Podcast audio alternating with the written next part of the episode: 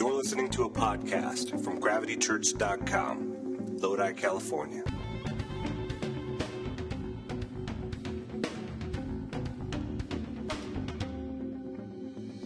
Every week, people from all over the Central Valley visit Gravity Church and experience an encounter with God. This podcast is from our July 10th meeting. Dustin talks about an encounter Jesus had with two people at different ends of the socio-economic scale.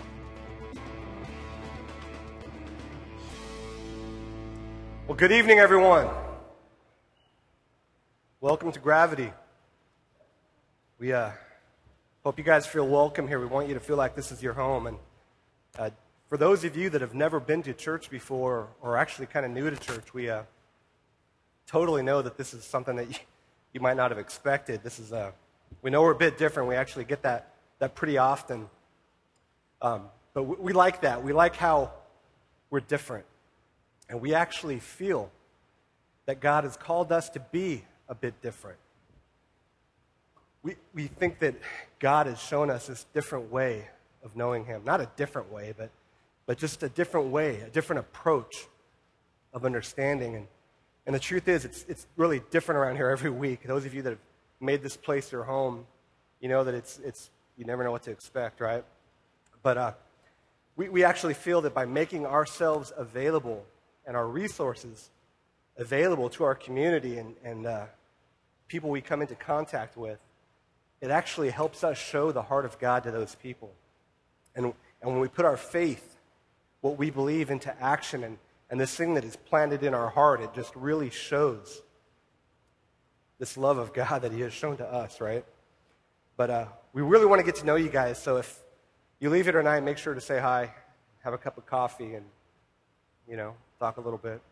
But for the past few weeks, we've uh, talked about these uh, amazing encounters that people have had with God. We've been talking about what that means and, and how that changes someone, and how that after an encounter, you become this different person. And we've talked about what a disciple is. You guys remember that one? A disciple is a student, a pupil, or a follower. And we talked about what that means when, we, when we've had that encounter, usually what comes after that is we start to learn and we become this disciple and we're learning about these things that are happening to, happening to us, right? And what's even more exciting is some of you guys are actually taking what's happened to you out there and, and in your workplace and the gas station and the most random places that you're sharing this thing that's happened and it's, it's so exciting and we're, we're so glad to be a part of it. And it's just, it's a great time. But tonight I want to talk to you about this different, another encounter that Jesus actually had. And, and he had this encounter with these two people, and they were at different ends of the uh, socio-economic scale, if you will. We had one person over here and one person over there, and, and they were at different ends of this scale. Yet they shared this commonality, they, they shared this similarity. Obviously, they're human, right? And, and when we're human, we have this character trait is that we break easily. And we find ourselves so often that we're broken and, and wrecked and just an absolute mess. But Jesus has this encounter with him, and we're going to go through this. And, and we know that, that Jesus actually made it his mission to go out and find these wrecked, broken people. That was what he did. He, he traveled from town to town and and he ministered with healing, addressing the physical needs that they had. And then he spoke into their heart and he, and he fixed this condition with, within them. And that's when the real change started to happen, right? Well, where we pick up on the story, Jesus and his disciples, they're in this boat and they arrive at the shore of this lake. If you guys have your Bibles, if you could turn with me to Mark 5. And the words are going to be up on the screen but I'll read them to you. If we go to Mark 5, verse 21, it said, When Jesus had crossed over by boat to the other side of the lake, a large crowd gathered around him while he was by the lake. Then one of the synagogue rulers named Jairus came there. Seeing Jesus, he fell at his feet and pleaded earnestly with him. My little daughter is dying. Please come and put your hands on her so that she will be healed and live. So, so Jesus barely gets out of the boat. he, he's just stepping out of the boat, and he finds himself surrounded by this crowd. And, and, we're, and from reading the New Testament, we're finding that this is pretty common. Wherever he goes, he's just surrounded by these people. And, and this guy, I mean, he was healing their sick, and, and, and people are just drawn to him. And this guy, Jairus, comes up to him and asks him this to heal, heal his daughter. But you see, that wasn't too unusual because we know that wherever he went, that actually happened. But what was unusual about it is Jairus. Now, who is Jairus? To understand what an unusual request this was, you really have to kind of understand who Jairus was. Mark says that Jairus was a synagogue leader and, or a synagogue ruler, and, and this job was like an administrator. And he would have this position in the church, and his job would be to, to run the place. And, and he would share this position with other people, and it was, a, it was kind of a, a lofty position. And, and they would choose who would pray in public, they would choose who would read the scriptures, and they would talk and they would decide who would actually preach. But it would be also their job to maintain order in the church and, and make sure that people that weren't supposed to be there, and they had these laws and rules and traditions, and all of these things would have to be enforced. Well, that was the job of Jairus. That was his job. It was this prestigious, high ranking thing. And, and, a few weeks ago, I talked to you, with you about this guy named Paul and how Paul was a Pharisee. Paul and Jairus would, if you were to classify them, they would be in the same category. They're part of the infrastructure, they're part of the establishment. It was, they both had like similar jobs, okay? But Jairus, for him to fall at the feet of Jesus, this would be a big deal. Because in, in doing so, he would have to turn his back on everything that he was. Much like Paul did. He would have to defect to the other side. So he, he loved his young daughter, right? And, and this love for his daughter, it, it changed everything. It, it, elevated his thinking, right? And, and unfortunately, it's, it's these painful events that sometimes cause us to really analyze our thoughts and, and our actions and the things that we do day to day. Sometimes it's the painful events that get us to really take a closer look at our lives. And, and Jairus was in this place, and, and he decided, I love my daughter. And even my power, my influence, my position in the church cannot save her. And there's nothing I can do, right? Have you ever had to ask someone you didn't like for help? Have you ever been in a place where your choices didn't, none of them really seemed very good at all? Have you ever had to kind of suck up your pride and kind of grovel over to somebody and ask for help? That, that's kind of Jairus here. I, I had to do that once. I had to uh, ask my mother in law for some money. And uh, believe me, that was desperate. Quite humbling. but yeah. But for Jairus, this was an act of desperation. You see, because turning his back on everything and, and, walking away from this life that he had been living and his position in the church. And, and I would imagine that, that his friends in the synagogue, if they were to see him at the feet of Jesus, they would have flipped out to see him at the feet of anyone?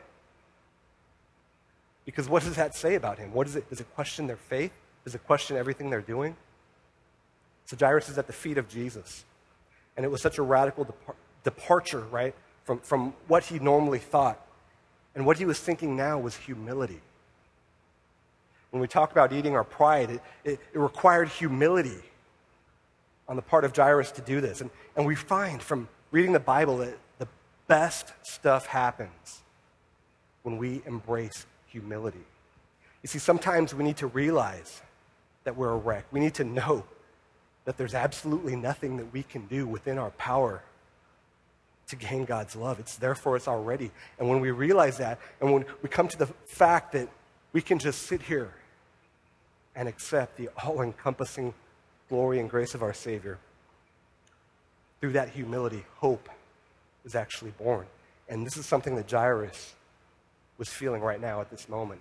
Laying down his life, walking past that, and, and turning to Jesus for this. And it was an amazing thing. But he came to terms with this. He was desperate, right? His, his lofty position up here, it, it didn't matter anymore.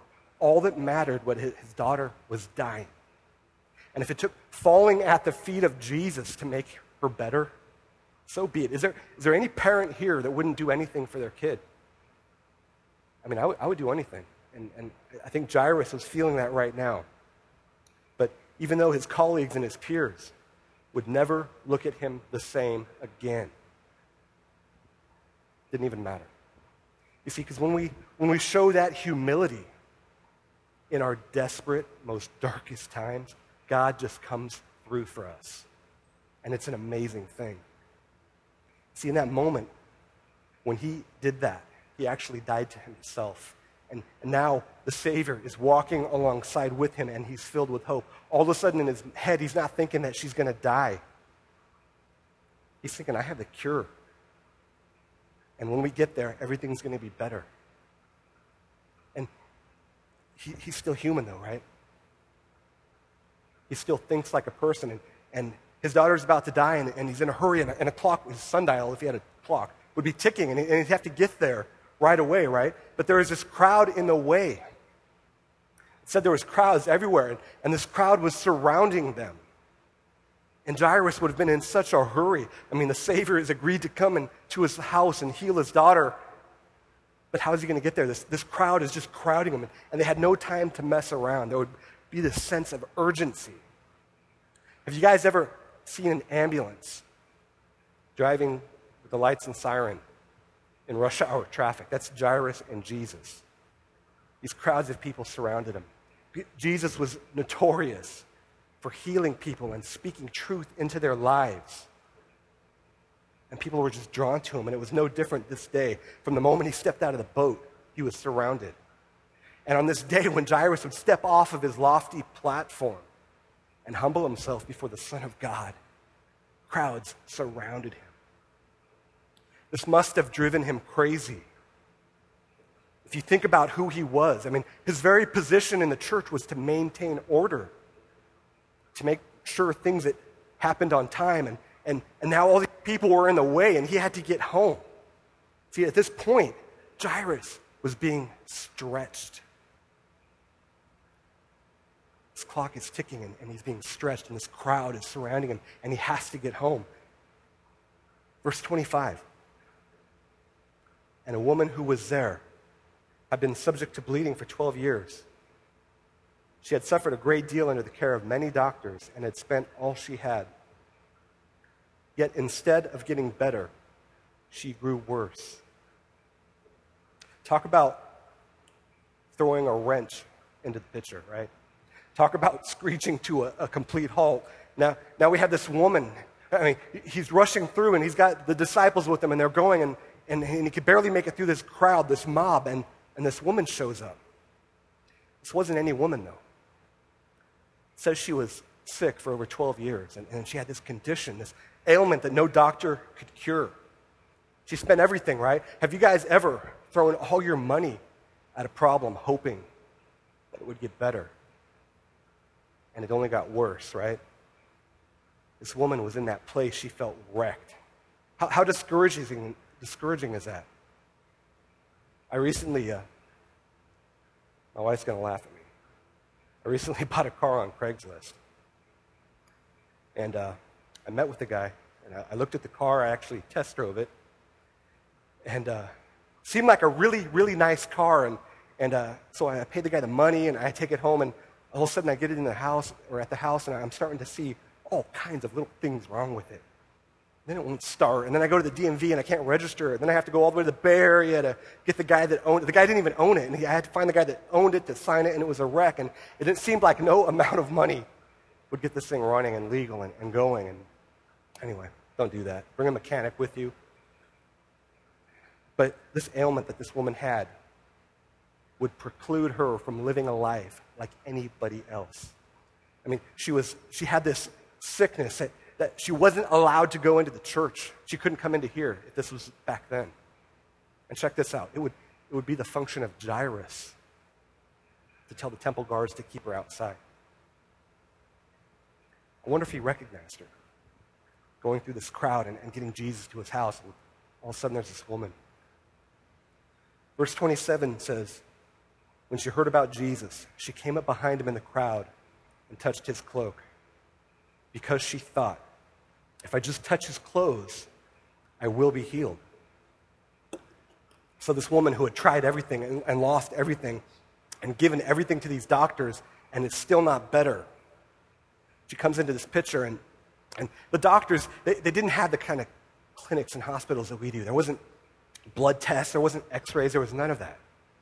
If you read about the medicine back then, these guys were they're doing weird stuff like grinding horse teeth, ostrich eggs, and drinking it. She would have done that. She would have went through all these different medicines, all these different doctors. She was wrecked and desperate and hopeless. So it says that she thought if she touched this cloak, everything would be better. What is it about a cloak?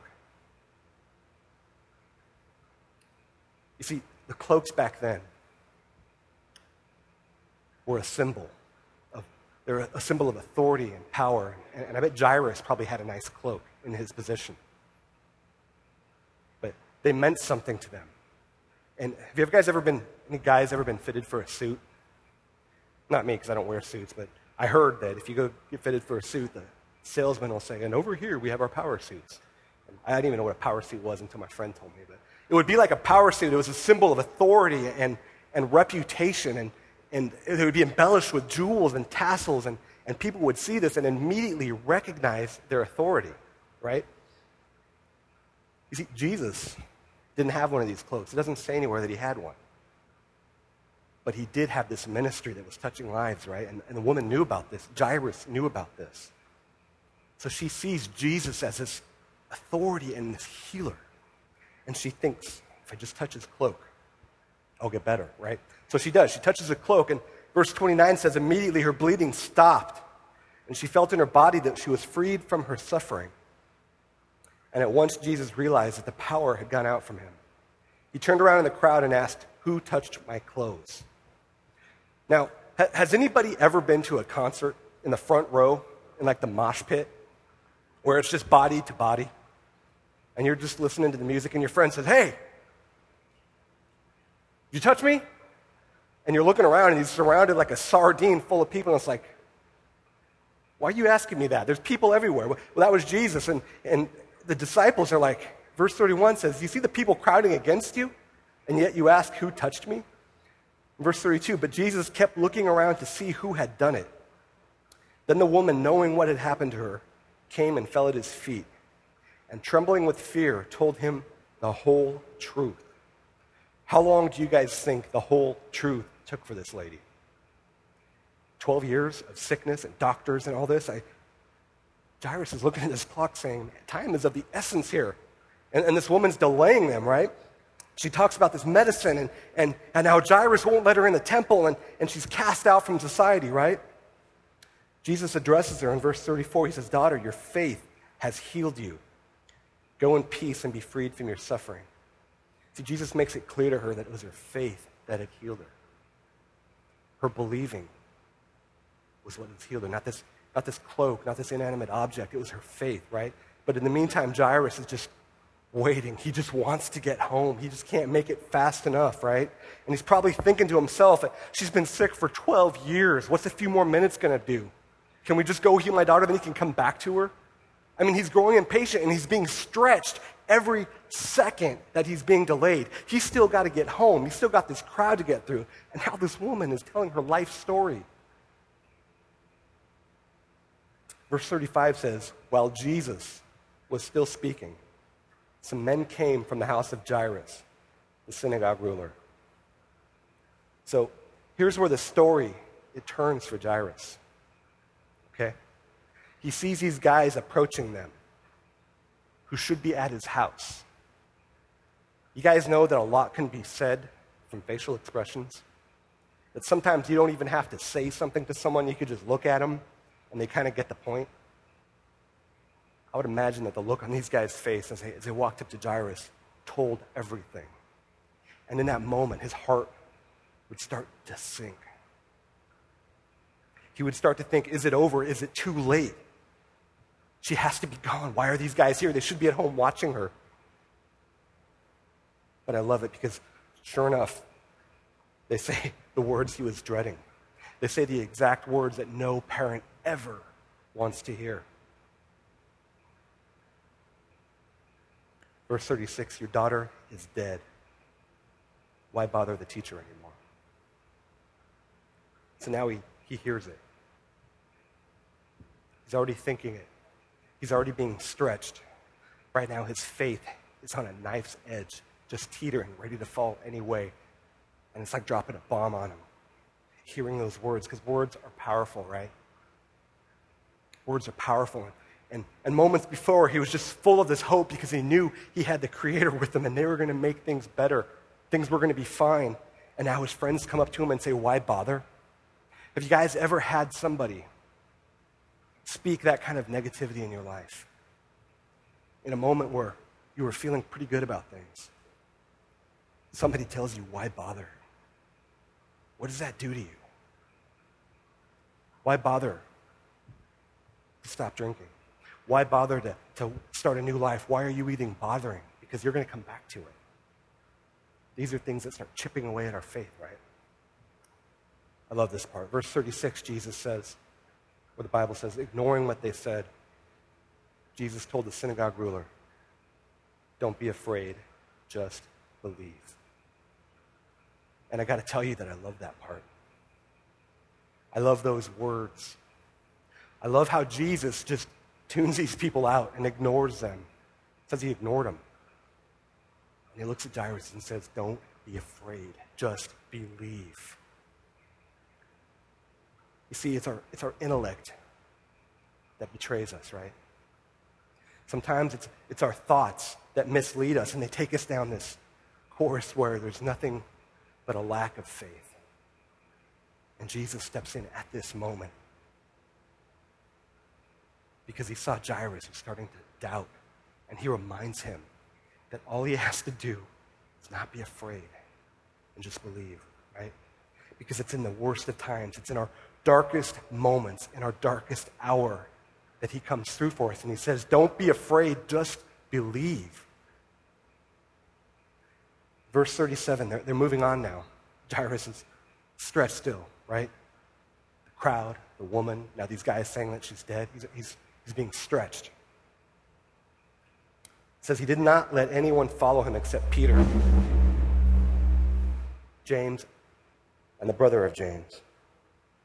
When they came to the home of the synagogue ruler, Jesus saw a commotion with people crying and wailing loudly. You see, in those days, people would hire mourners and wailers to actually cry at your funeral.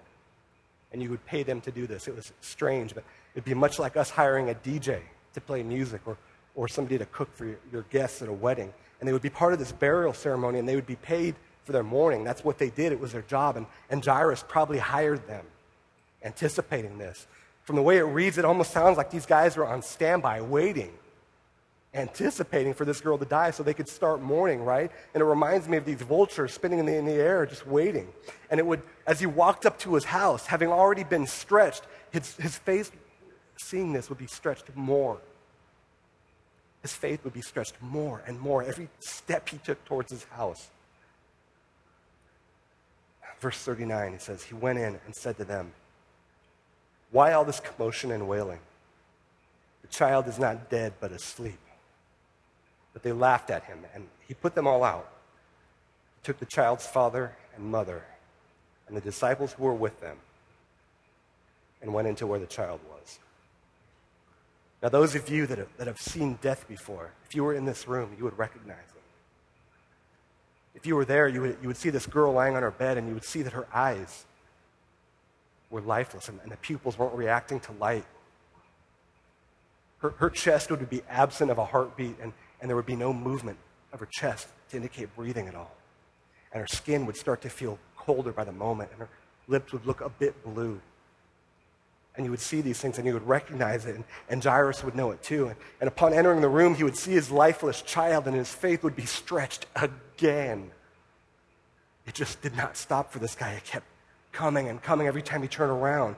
And, and he would see that she's obviously gone, and, and he'd be just boggled in his mind because, on one hand, he has a Savior saying, Don't be afraid, just believe. And on the other hand, he'd, he'd see what his eyes told him what everybody else around him was saying. Why bother? She's dead. And in his head, he would start playing those words. He'd start thinking, I'm believing. He would have to say it. Maybe his wife said it with him. They, they would say, I'm not afraid. We're going to believe. We're going to believe, right? And as they, as they stood there in the quietness of the room, this, this mother and father, and they're away from the crowd, Jesus put them out, and the mourners are gone now. They see Jesus. And he reaches out and he takes this girl's hand. And they're watching him, and they start to hear Jesus speak. His mother hears this word that she may have said to the girl herself on a thousand mornings when this family would get up and start their day. She hears him say, Talitha koum. These words mean, little girl, I say to you, get up. And in that moment, this girl would start to breathe and her lungs would fill with air and her heart would start beating and her eyes would come to life. And it says that she got up and started to walk around this room. And, and her mom and dad would be on the ground just crying in happiness. And Jesus, he would have this ear to ear smile because he loves to heal his children and he loves to make them whole. And tonight, he is saying to you, and he's holding your hand if you're in that place, saying, I want to wake you up from this nightmare of a life that you have been living. Some of you are hearing that, and some of you are feeling that. It wouldn't be uncommon on, on a Saturday night for that to happen. We get that often. Or maybe you've been here a while and you need to hear those words again that, that Jairus had heard earlier. Don't be afraid, just believe. These powerful words from our Savior that, that encourage us and they remind us that everything is going to be okay. These are strong words and they, and they mean so much, and I, and I love hearing them. And I actually say them to myself sometimes. And it's a reminder to me. You guys, it's, it's important to us that you understand that this love that we have for God and He has for us is available to you. We don't want ever for anybody to leave this place and not know that. want you guys to take advantage of it because it's available to everyone. In a few moments, we're going to take communion. And that's something that we do every week here. We, we take the bread and we dip it into this grape juice, and it, reminds us of this thing that Jesus did for us. And we do it every week, and it's a great reminder, and we're going to invite you to do that. But we want you to spend a moment examining your heart. And if you need somebody to pray with you, if you need to hear those words, not to be afraid and it's going to be okay, then we're here to do that. We love you, and there's people here that want to pray with you. And if you're here and you're saying it's time for me to wake up from this dream, and I'm feeling that, we want to pray.